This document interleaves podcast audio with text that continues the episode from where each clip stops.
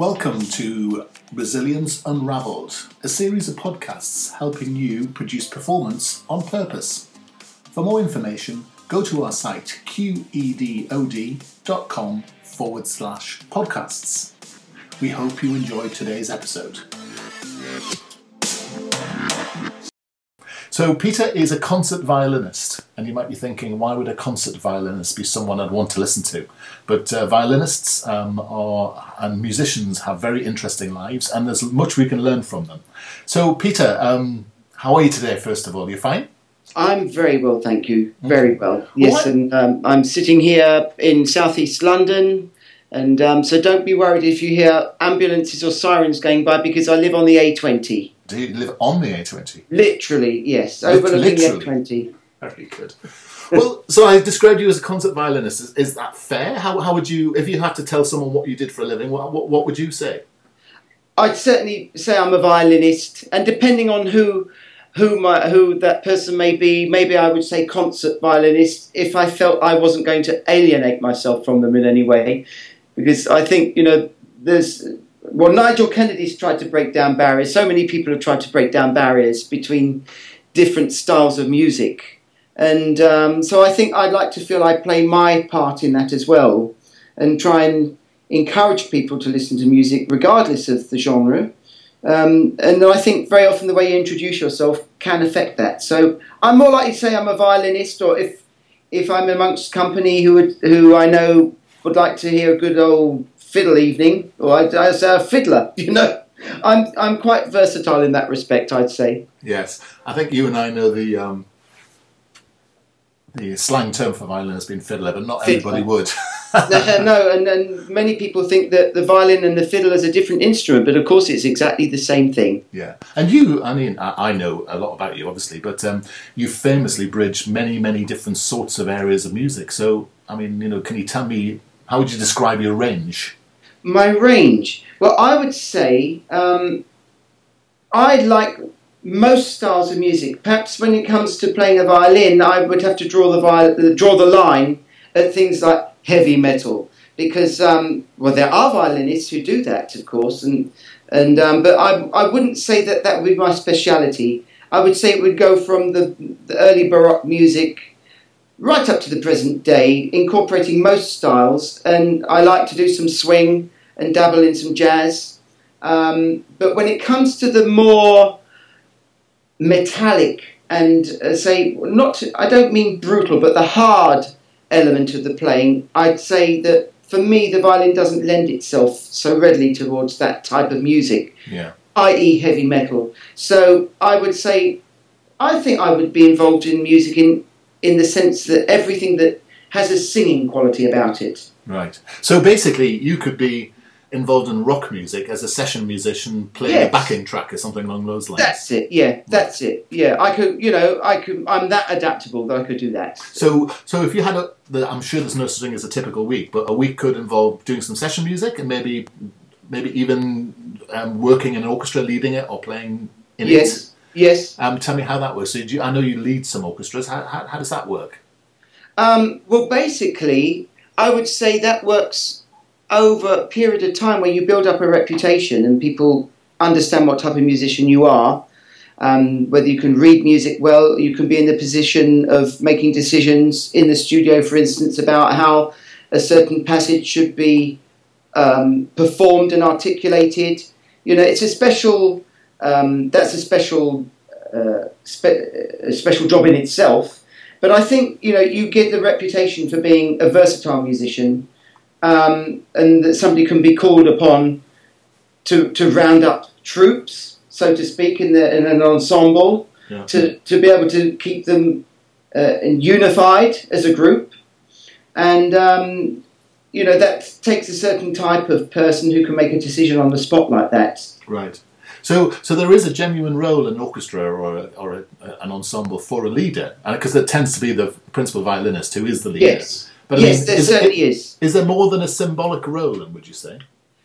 Um, I would say in this country there is. I think that the in in Britain it's not only the music, the- skills as a musician and a, and a instrumentalist that count, but it's also the way you handle a situation politically. Um, like you keep the atmosphere good between the conductor and the orchestra. I've worked, I studied and worked in Europe, mainly in Stuttgart and uh, southern Germany, and it was interesting to see there how their orchestral leaders would just play their violin, and that was that. They didn't get involved in the political side of the of the profession. In Britain, it's a much more varied role, and there is more. There, there's far more role of a diplomat involved uh, as than there is in Germany, for instance.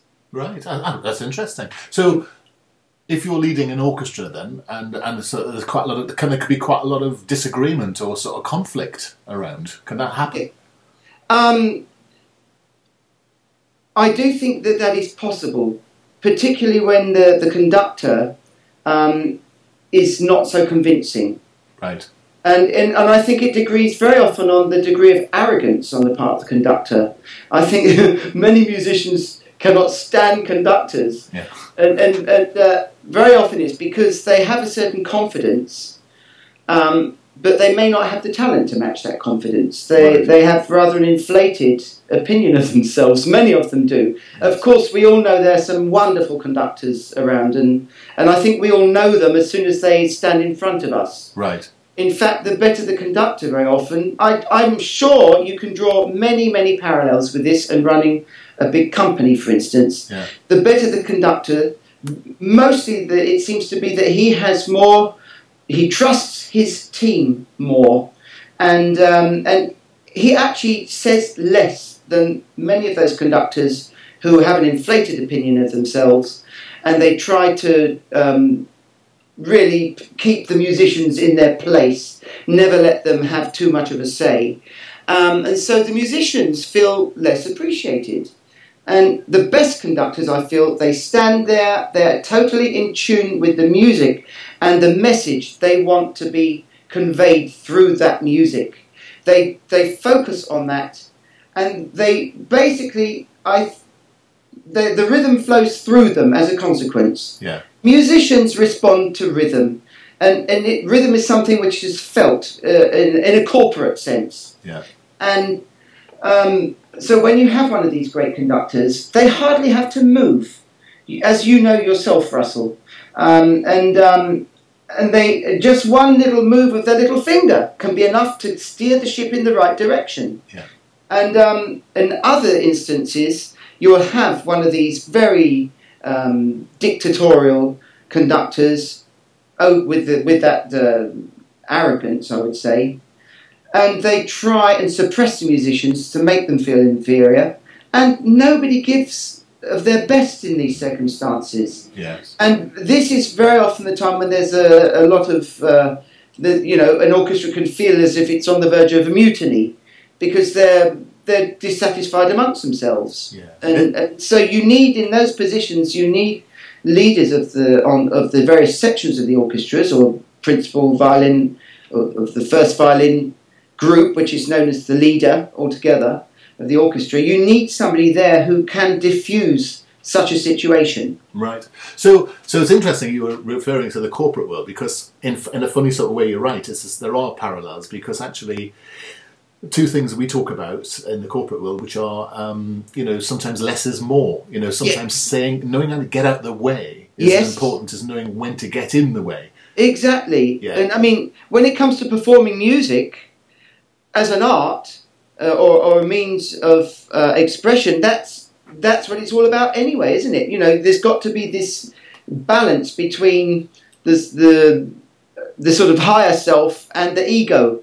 And it's You- and it's and it's interesting you say that because there's because that's very interesting. It's very laudable to say that. But Yes. we both know the drudgery that of music, the musical life as well, which is where Yes. there's some people at the front doing high art, and there's some people at the back of the violas or the third bassoon who's Yes. who's not feeling much art. They're just Yes. playing the notes and doing the Yes. best they can. And that's the same in organisations where you have, you know, the show-offs and the uh, sort of entertainers at the front leaping about, and then the people at the back who are sort of doing, I mean, the spade work, I suppose, is the word, word for it. And, Yes. and the take, and you have to bring all those bits together, don't you? Exactly, exactly. And I think that the better, the more inspired the leader or the conductor or the director of the company, whatever, the more inspired, I think his message reeks, uh, it reaches the, the, the back of the ranks, so to speak. And you, and that's interesting because by insp- inspired, you're not talking about charisma there. You're talking about something different on you because you can be you can be very charismatic but not inspired. Yes, I agree with you. Yeah. Uh, I think I think well, the message I'm talking about is the the purpose that the director or the conductor, the sense of purpose they have in wanting to convey the message in the music or in their company, uh, what role they play in society, and and how important that is to them. And and I think with uh, the greatest directors, the greatest leaders, full stop, that reaches the very to the far reaches it reaches the the ranks so as we've Yeah, said you yeah, know but well, it's interesting in resilience. We talk about this idea of having a very strong sense of purpose. yes So even if you're doing something you don't want to do at that moment in time, Yes. if it fulfills some higher purpose, and sometimes that could be the art, but sometimes it's it's paying your mortgage, and Yes. sometimes it's having you know sometimes it's funding enough to have children and all that sort of stuff. But yes a strong sense of purpose situates you and gives you gives you a reason to do what you do in a, in a way. absolutely It's one of the reasons. It's one of the reasons I left the music industry because I couldn't fulfil my own sense of pur- purpose. yes But I see so many parallels between um, the music industry and, I mean, the, the orchestral industry particularly, less so rock and pop. But Hmm. because actually, this this need to be able to perform consistently ha- at a high level yes over and over and over and over and over and over again every single day. Whereas, yes and, and actually i would say our profession is quite turbulent isn't it very um, uh, particularly in places like London, which there's so many things going on. Um, and I I would say in London, the secret is, is you have to keep your eggs in as many baskets as possible. Yeah. And um, of course, if you have a full time job in a symphony orchestra, you don't have much time to do anything else. But as a freelancer, I think you have to be prepared to drop anything to take up a particular job. You can, you know, for, for, for just for the day, for instance, you know, you can find yourself at the back of a string section, um, you know, playing a menial role, so to speak, one day, and the next day you could be up playing a concerto as a soloist or something. So this need to be flexible and adaptable is Have to be flexible and adaptable. Yeah. yeah. And so some of that's about parking your ego, I guess, and getting over yourself Oh, and saying, well, actually, I'm just going to, to do what's required today. That's it. That's it. You know, because it can be a sort of soul destroying thing sitting in the middle of a symphony orchestra. I think, you know, many people who listen to symphony orchestra, they hear this wonderful spectrum of sound and the power that it can convey and all these things. And they think that it must be an absolute thrill to every member of that orchestra to be carried along on this wave. Yeah. But they don't always understand, or the, and you know, how could they be expected to understand what is on the other side, what it feels like to be on the stage sometimes. Yes. You know, you could be with a terrible conductor that you don't uh, enjoy performing under, sitting in a very uncomfortable part on the stage Yeah. where you can hardly do uh, use the whole bow, um, and so which is like a singer singing with restricted lung capacity because you can't move your whole bow from one end to the other for fear of poking your neighbour or breaking your bow. Yeah. You know, um, this was so often the case in the Royal Festival Hall, as I'm sure you'll remember. You know, and uh, you know the conditions, small things like that, and how frustrating they can be to the people involved. And the other thing, and the other thing about that world is that, however bad you feel, Yeah, you have to turn up and you have to play. Yeah, that's it. And you've got to do your very best. Yeah. And if sometimes you could be sitting there playing with a microphone on you, if you're in the BBC or one of those recorded Yes. orchestras, and Yes. literally someone can listen in to your performance. And Exactly. and I mean, Like the, mean, I guess people. the prom concerts now are, Yeah. are having this system, aren't they? Yeah, well, it's a bit like working. I always think it's a bit like working at a call center because if you're working at the call center, everyone can listen to exactly Yes. what you do, and it's interesting to think you've got something like that and something which is supposedly high art Yes. with the same performance challenges. Yes. You know, and I, I re- you know, I, I, remember, I remember stories of you know from times times gone by where you know if someone decides that someone's under pressure, Yes. then the people are listen, having their performances listened back, and I mean Yes. that's the sort of pressure you don't get in the commercial world sometimes. Absolutely not. And um, and this has a huge uh, bearing on, on nervous condition of musicians Yeah. on platform. Yeah. You know, some some people can't stand the nervous tension involved. Um, they have to take time off. Some others go on to beta blockers. Yeah. Um, which is so- something I've always tried to avoid because I think if you do that, you're you're creating a, a false reality, uh, or you're, you're I think it, it, it destroys creativity. Well, it's, in, it's interesting you say that because in resilience terms, we always talk about the, the fact that you can create a performance yes, with the aid of um, third party things like drugs, music, uh, you know, whether it's alcohol or terrible prescription drugs or things like beta blockers. Yes. Or you actually use your own resilience, which is to use the tools and techniques available to you. yes, yes, and I, I would say you know it's learning how to cope with adrenaline, isn't it? Yes, it is. Well, so it's learning also how to cope with fear.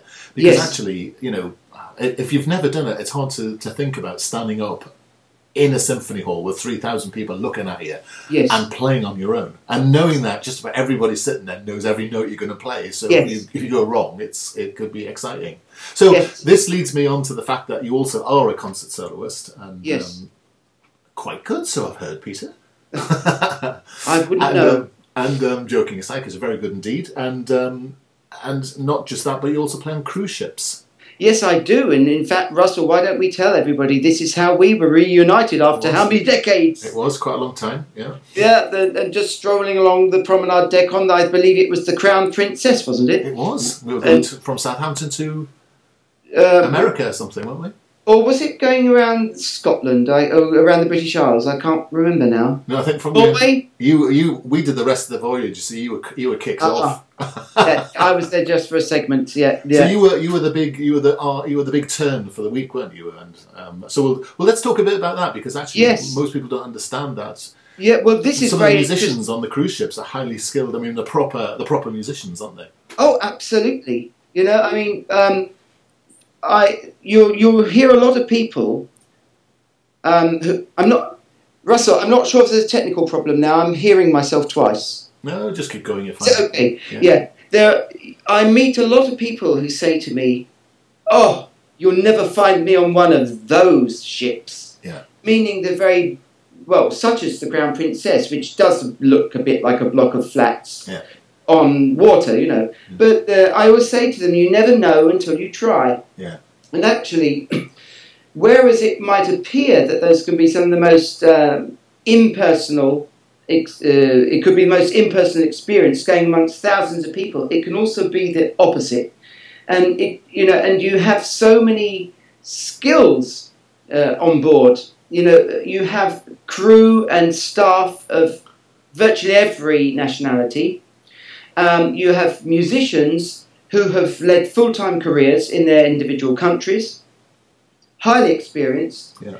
and maybe they've reached the point where they needed a change in their lives.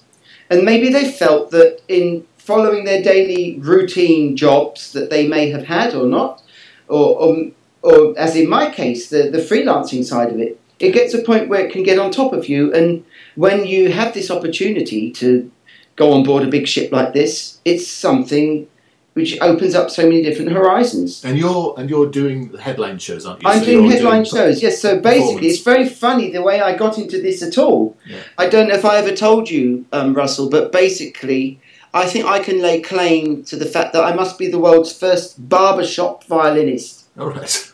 because um, I, I literally I went along to a hairdresser's, my friends, or a barbershop. I was pushed inside the door by my friends actually saying, "You should have your hair cut here." And um, this was just behind the English National Opera in Bedfordbury Street in the West End in Covent Garden in London, and uh, a barbershop called Petros' hair uh, hairdresser. Yeah. And Petros, of course, the Greek name for Peter, which is my name anyway. Yeah. So I went to my own Peter's hairdressers, and um, they saw my violin. They said, "Come on, give us a tune." So I did. I took the violin out and played them a few Greek melodies because they were a Greek Cypriot family. Yeah. And um, and then this sort of became tradition. Over the next five years, I would go along to this barber shop, and uh, when I was waiting, uh, they'd say, "Come on, give us a tune." And I, more often than not, I would. Occasionally, I'd be in a bad mood, and I'd say, "Leave me alone." But th- this is how it came about, and there were people that would come up with some requests. One day, a man, man was sitting there saying, "Do you know this title or that title?" Uh, which I happened to know and embellished it a bit, and he took my details. But you know, this happened quite a few times, and then like one day the phone rang and the and and a man answered the phone, uh, spoke to me and said, um, "Hello, this is Gary Parks here, and uh, I fix headline artists for the big cruise lines, and uh, we think we may have something for you, but it's not necessarily classical." And of course, this is why I'd say, you know, it pays to be versatile and to to be able to play in a variety of different styles. Yeah. So I said to him, "Look, I, I've heard all about this because I'd heard what people generally say about cruise ships. Oh, oh you won't find me on one of those things." I said, "I don't think I would really fit in there. I'm supposed to be sort of." A bit like Liberace on the violin and and floating around the auditorium, sitting on ladies' laps and serenading them. And I said, I don't think it's me. And they said, Give us a chance, let us explain. Yeah. So I went along to Gary Parks' office a couple of days later, where he and his partner agent explained what it was about. And I said, Well, look, I'm not going to pretend to be something I'm not. Um, but if you'll accept me on my own terms, I'll give it a go, which is what I did. And the first cruise went very, very well. It was also for Princess Cruises.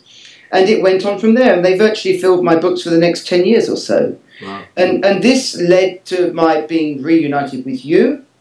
It led to my dear friend Paula Roger from New York, who's sitting with me in the room now. Um, you know, who's uh, who's absolutely adores every type of music. She taught music in New York in the Bronx for 30, 40 years, and loves the music of Korngold, Yes. who most of many of your listening, uh, your audience now will know through having watched all the Hollywood blockbusters and Robin Hood with Errol Flynn. You know, all these things. It's so interesting. I've met so many wonderful people on the ships. And it all came, and it all came from something that a lot of musicians wouldn't have done. They wouldn't do. They wouldn't have got the violin out in the first That's place it. in the barber shop. That's it. See, I've not, I've rarely been inhibited about that. I mean, another thing, my father used to run a roof tile company. Yeah. For, he managed it, managed it for the last ten years of his working life, and so, who was poking through a hole in a badly repaired roof on a carnival float going up St Albans High Street?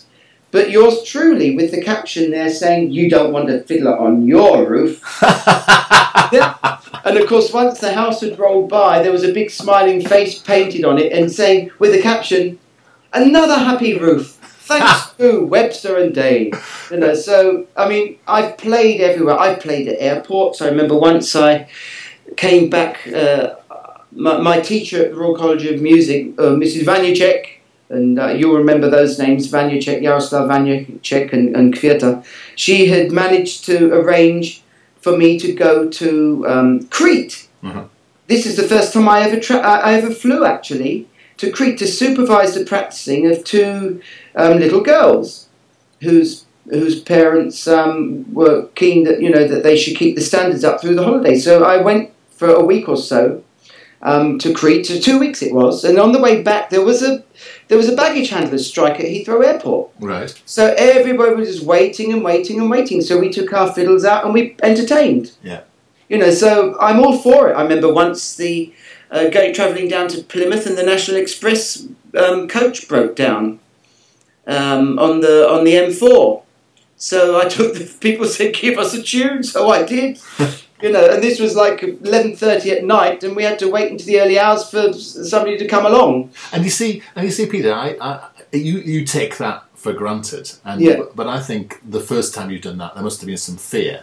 But Yes. obviously, the more you've done it, you've built your confidence. You know Yes. what to play, Oh, And- absolutely. and and it's and it's like anyone who's Yes. who's who's, who's um, you know master of their craft. You Definitely. you, build your confidence through practice and Yes. through rehearsal. And we'll come on to that in a minute, actually. Um, tell me one last bit of because I know you're a, a big jazz person, and um, Yes.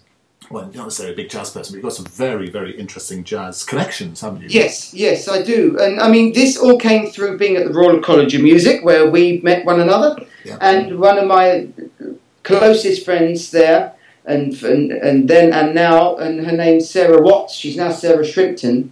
She was a wonderful musician. She specialised in bassoon in those days. Um, now she she plays virtually every instrument under the sun, and she writes music, musicals for, for young people, which have been performed in the school's proms.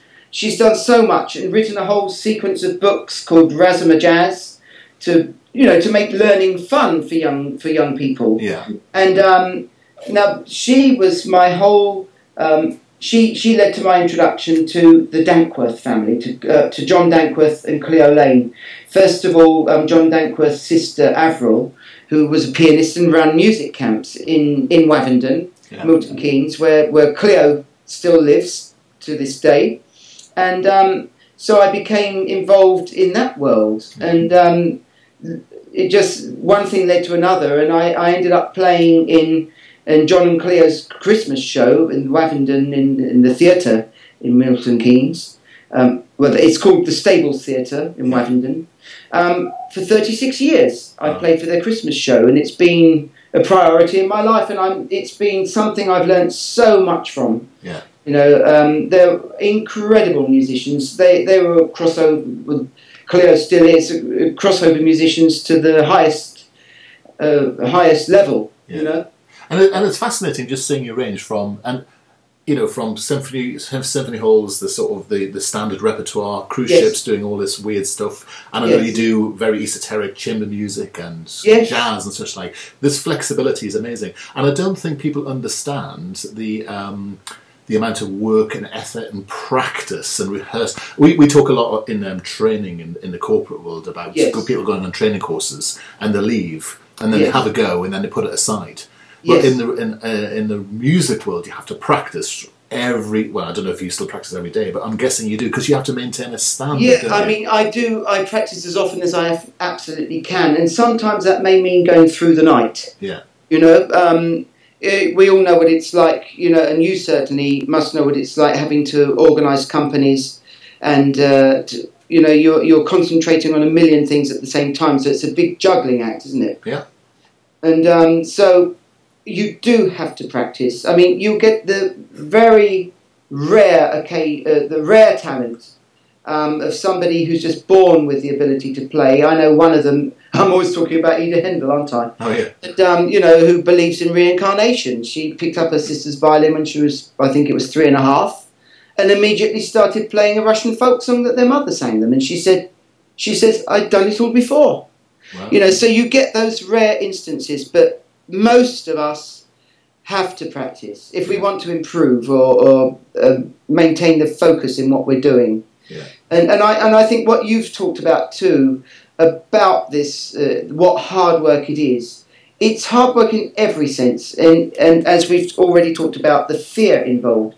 You know, some people, they take to the stage like a duck to water and they have no inhibitions. They don't even get nerves. They just go there and it's fine. But there are others for whom going up on that stage, you're revealing something very, you know, deeply personal about yourself. You're, it's as they say, it's like you're naked on stage. Yes. People can hear. If, if you know if you're any type of artist, they can hear what you're projecting or not, Yes. and uh, they will know if you're holding yourself back.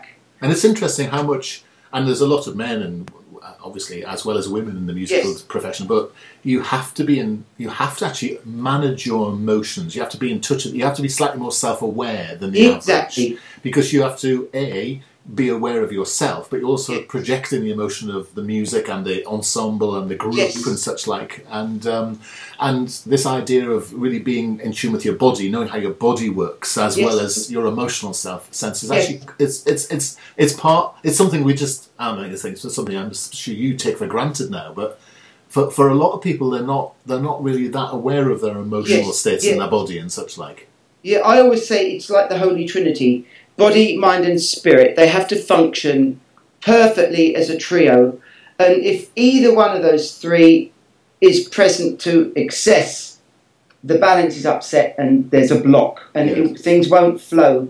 And I think that's basically what we're all aiming at all the time that you have this combination of elements at play and you're trying to almost just let the natural energy flow and of course the intellect has to be there but you know the i remember the opera singer maria callas. She would talk about performing and and everybody respected what a great artist she was and a great actress. And she said that they somebody asked her they said how how come you're such an amazing actress? And she said i just listen. I listen with my heart. And the mind does work but not too much Yes. and I think that was a very interesting thing to say that she realised that she the emo- it was almost the feelings that they had to flow, but of course the intellect has to work to keep the, the ship steered in the right direction. And, and that's and that's interesting because again, in resilience terms, we talk about this idea of flow. Yes. We talk about this idea of you suspending almost your ability to think. You just let it happen. You sort of get out. You get over yourself and get out of the way of yourself Yes, again. you do. and you, just do. get on with it sometimes. Exactly, and it takes a courage to take that. It's a more than taking a step. It's making a little jump, Yeah. I would say. And you know, if you're really f- scared and frightened about something, sometimes somebody can come along and say, smack the hands and say, "Come on, get on with it." And then you you forget yourself and you get out there and you may tremble for a while, but you're in the flow of things. Suddenly, the adrenaline is is is let to flow, and and it's knowing how to divert that energy and to channel that energy. Um, now, Peter, you're hitting something that's very interesting here because you uh, there are very well. I don't think there are many instances of people who go on stage not nervous and end up coming off more nervous. yeah, So it's nearly always the anxiety of the Yes. performance. Yes, Then, because actually, once you get going, and you talk to professional speakers, and they say the th- same thing. But the thing with fear yes, is, it's, it's, it stops you somehow, and you have to break through that. yes, And you see people being physically sick on the sides of uh, concert halls, you know, and you see people uh, being drunk sometimes, you know, whatever Yes, it may be. yeah. But actually, once you start, you're usually okay. I mean, I always think it must be terrifying in the Mendelssohn of Lincolnshire at such a quiet start, yes. um, Yeah. or the Sibelius, you know, but, Yeah. but because you want something barnstorming to get you going. Exactly, but, but here, and it's these quiet moments that they demand more energy and control than anything else. Yes. I think people think that when you go on a stage and you just whisper something, that it takes no energy. On the contrary, those moments are the ones that need the greatest projection. Yeah. And it's and people people might wonder why you know wonder when in a sort of corporate working sense how this works. But if you're going to do a presentation or you're Yes. going to go into a room and handle a big negotiation, for example, and you know a lot's riding on it, Yes. then you will fe- you will feel the same emotion. You will feel the feeling I'm- of I'm feelings sure. of fear and anxiety. I'm sure, because you know you feel there's a lot to, at stake if Yeah. you lose. yeah, exactly. on that presentation. And um, so, therefore, I think there's the parallel here that you need to have your technique. Yeah. You need to have worked at your technique. You need to work at your presentation skills. Yeah. Um, and for us, it's a contr- it, our technique is how we control our instrument. For instance, we need to know the physics of of what is involved in drawing a violin or viola bow across the strings. Yeah. And um, how you produce different colours, how you play loud and soft. With, So, so, so sorry to butt in because Yeah. you and I can chat for hours just about this one subject. And um, Yeah. one of the things, I, one of the things, so, so there's two things I want to talk about. One, which is in a performance when you're playing, and this is the same Yeah. as if you're negotiating or whatever it might be in Yes. the corporate world. What happens if you make a mistake? What happens if you go wrong? What, what do you, let's say, what do you as do? say, the show must always go on. Right. So the main thing is you keep playing. Yeah. Don't care what you're playing. Just play something, Yeah. you know? And, and I think that's very often that can be the time when you really open up and become yourself. Yeah. Um, it, and it can be through what you think is a mistake. I remember John Dankworth, a musician, he, I'm trying to think if it was Duke Ellington he was quoting, who would say, um, What's important about playing jazz is that if you feel you make a mistake, it's how you come out of it. Right. You can make sense of what you consider to be a mistake in that moment. You can suddenly turn things around. So actually, it can be a moment of glory. right. Uh, and I think that's uh, you. Can, I think that can only really happen if you're truly in control of your art or your craft or profession, whatever it is. You need to know all the elements which are involved and to be in control of them. And, and I think also for musicians it can be very difficult. They say how it's possible to over prepare and over practice. Because I do think that you can learn a theory um, out of fear, thinking, right, I'm going to learn the formula so it will be fail safe when I get up there on the stage in the moment of truth. And, and what they do in over preparing and over rehearsing, it's like you create a little cage for yourself Yes. that you can't get out of. Yes. And It's a cage of fear as well because you're afraid to to become open to the the real quality of life and living. Now it's interesting you say that because um, we're not long after the Euro- European, um, the usual um, England football team performance, which ends up with us leaving a tournament early. So Yes. this could be any Yes. year in the last twenty five years. Yes, Um, but but what's interesting is this idea that there is too much fear now. There's this the, the pressure creates so much players play Yes. with fear, and so because they play with fear, they tend to underperform, and they get the they get the self fulfilling prophecy playing through. And you have to have this belief that you can do what you're doing. yes, You've and I think believe. maybe it's you. You have to feel that you're living for the moment all the time. Right, that's interesting. And I think that's essential in art, isn't it? In in in, in music, certainly. Well, it's It- interesting also this rise of mindfulness. I don't know how this has gone into the music profession, but this idea of this sort of this came from the Buddhist world, but this idea of living in the now or in the moment but without Yes. judgment. So you're just able to let go Yes, and concentrate on the task in hand, really. So, so what happens if you've made a mistake? It's interesting the way you you have this situated in your head as a the possibility for triumph. I think I've never heard of the I've never heard of it said that way before. It's very interesting. But what happens if you do a duff performance afterwards? I mean, are you down in the dumps? How how do you how Oh, what, yes, what methods I mean, do you use you- to sort of come back from that? of course you you will be down in the dumps. Um, you know, e- I think even if you felt that you had excelled after that point, you would still feel that you'd let yourself down to some degree. Right. But I think that all you can say to yourself is that you're human Yes. and we're not robots and that we've done our best and you have to try to learn from that experience uh, try and analyze what went wrong was it merely a slip of the memory um, which you know we if we're performing by heart in Yeah. music you know that's one of the things involved isn't it that Yeah. Playing from memory. Yeah. playing from memory and you have to have confidence in that Yeah.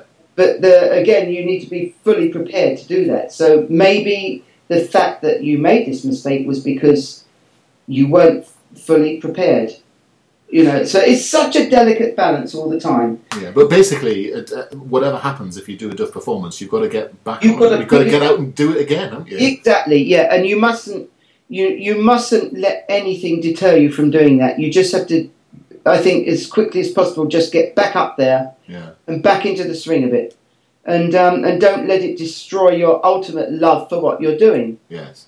And I, I mean, for us, that's so important in music, isn't it? I mean, it's really the only thing that f- fuels you. I always say that as a musician, uh, you have no choice.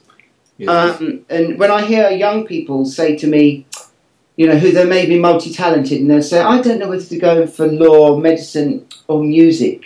And I say, well, forget the music yes. for one thing, because if you think you're going to have anything like the remuneration that you will have from those other two professions, forget it. Yeah. Unless you're one of the very privileged few who happens to strike it as a, a star, and we all know we all know the um, significance of being a celebrity these days. Celebrity culture is everything, and the rest of us can all be swept under the carpet as, well, as far as the general public are concerned in many cases. Now, now, just just go. Now, I I know you're going to start on one of your rants now, so I'm Rants, just going to yeah, stop yeah. you as you go. yeah, but let's but keep- what you said there was interesting because what you said is that musicians have to love what they're doing, but actually, in motivation terms, for people in the corporate world, Yes. you know, the pride in their job, doing their job, is one of the is one of the great motivators. Yes. And you know, uh, I mean, I know there's a different correlation with the sort of the remuneration in corporate worlds, Yes. but actually. That you, you find people who are very unhappy, who are well paid, but don't actually physically enjoy what they do.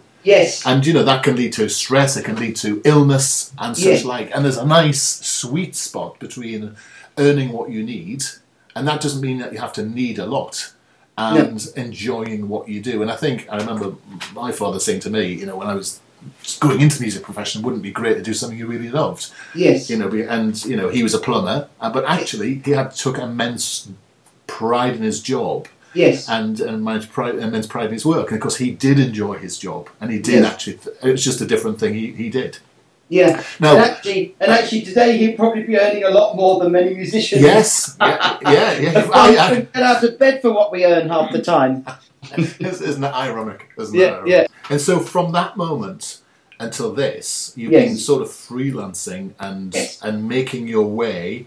Yes. Um, you know, fi- finding opportunities, opportunities presenting themselves to you, investing in the future through you know free things like playing in barbershops, through to whatever it might be. But in a funny sort of way, you've never really known too far ahead. What No, you, I what you're going to be doing. And that's a very, it's a very difficult lifestyle, that isn't it? Well, it is, and it's funny because one of the last things um, Professor Vanecek said to me at Royal College of Music in my last official lesson there, he said, "Always take what they offer you." Yes, You know, so uh, and I suppose you could say, never look a gift horse in the mouth. yes, You know, and I've tended to follow that rule, and only in more recent years where I feel maybe I've slogged enough to afford myself just a few little luxuries, a, a bit more liberty to, to focus on my own, um, you know, genuine interests. yes, And um, but you know, I've had to work very hard, like so many of us, you know, to reach that point. and and in a way you know that's that's the message here and i talk to people and i listen to people in the internet world and and they talk about being an overnight sensation but they don't Yeah. realize that there was 10 years work to becoming that It's what- overnight yeah. sensation isn't it Exactly, and it's ten years' work of, as we talked about, of going through the fear and and um, you've got to go through the fire. Yeah. You have to go through the fire if you really want to get something out of it. I think anything that really is meaningful, that um, in which you discover more about yourself and about life. You've got to put in the hard work. yes You know, I think there are very few people who are just born with certain qualities and lucky, and then they may not even appreciate what they have. yes So and it's it's an interesting message isn't it this idea of hard work because it seems to have left us a little bit there's a sort of uh, you mentioned it and i don't want to encourage you too much to go down the celebrity thing but the the this idea of instant celebrity instant fame it, we've Yeah. almost forgotten this idea of yes, do the hours, learn your craft, practice, rehearse. Yes. yeah. Then when you get it wrong, then you just you continue because it's, when getting it wrong is just part of the constant development curve of getting towards something that's better, really. And it sounds esoteric, and we're, we're making it sound like high art, but it doesn't matter whether you're a salesman or it doesn't matter whether you're a customer contact center. It's the same thing. It's that pride in what you do. It is because we've talked about it. You know, uh, in the orchestra, you have there's the mundane, menial side of it. For instance, Yeah. You know, it, and as you said, it's no different from being, you know, um, a member of a big company where you may consider you're a very small cog in a huge piece of machinery. I still remember being in Les Mis and Yes. you know doing the same show eight days a week or eight Yeah. times a week, and Yeah. I mean that is no no, and you staying to us the same sort of level of standard every single night, maintaining Yes. that performance night after night, whether you want to, whether you're well, Yes. whether you're unwell, whether you can be bothered, whether you can be bothered, whether you know whatever it is, and that for me is like working in a customer call center. You have to de- develop this this relentlessness Yes. some other stoicism of just getting over yourself and just getting on and doing it. And it's still for me today, if I'm running training courses I don't want, it's just like standing up and, uh, you know, being out of sorts and, you know, having a crack at a concerto. He Yes. said, as, as if we can compare those two things. But Yes, I mean. yeah, I understand totally. Yeah. So, so Peter, that's been absolutely fantastic, and um, I mean, I know, and um, people who don't know us very well and don't know that we can sit and ch- chat for hours and hours. And hours, exactly. So, yeah, and I, um, I um, hope that I've conveyed really, you know, We've lifted the lid. like to. You've lifted the lid on the corner of, a- you know, I think a, an, an amazing life, and um, and people probably at this stage, if they don't know you, don't know how brilliant you are, and um, and those of you who've heard you will know that. But for those for those of you who'd like to um, get in touch with you, or you know, access some of your recordings, or or maybe even see, because I know you, you work with a chamber music. I mean, how, how can people start to get in touch with you? How can they find Uh, you out? How I can you find you on the a- web? I have a website which is Right. all, in one word. Yeah. Okay, peterfisher.eu for Europe, of course. Very but good. won't go on to that subject now. No, don't. And um, and then my now I, my chamber ensemble of London. This is a, it's a string orchestra. Yeah. We vary in size from anything from like eight players to fifteen or twenty-two is the last one of the, one of our last um, combinations, and. Um, so we do we play around the country. We focus in London, but that so that ensemble is called Chamber Ensemble of London.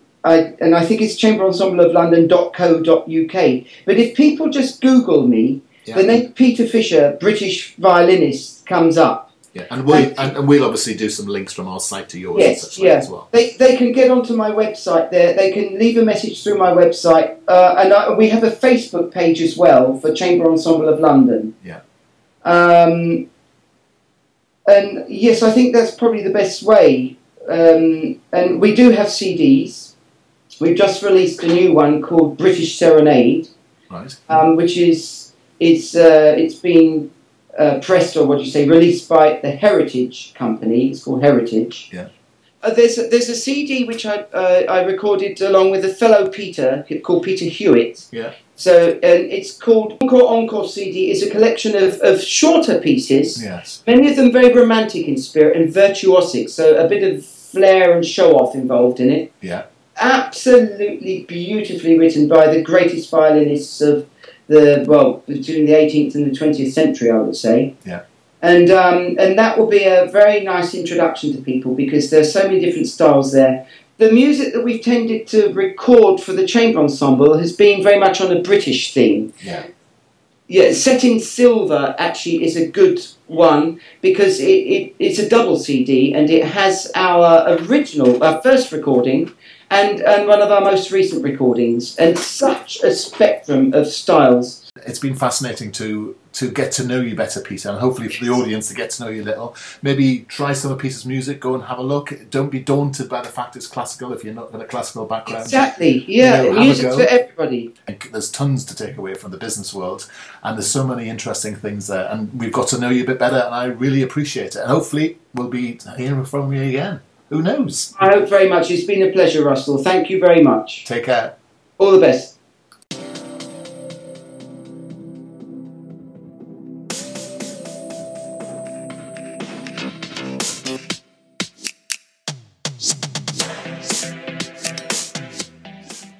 Enjoyed today's episode. Resilience Unraveled helps you create performance on purpose. And you can find out more about us and resilience at qedod.com forward slash resilience. Or listen to more of our podcasts. You can also find out more about our courses, our webinars, and free resources like ebooks and paid for courses at qedod.com. Otherwise, we hope you can enjoy more of our podcasts in the future.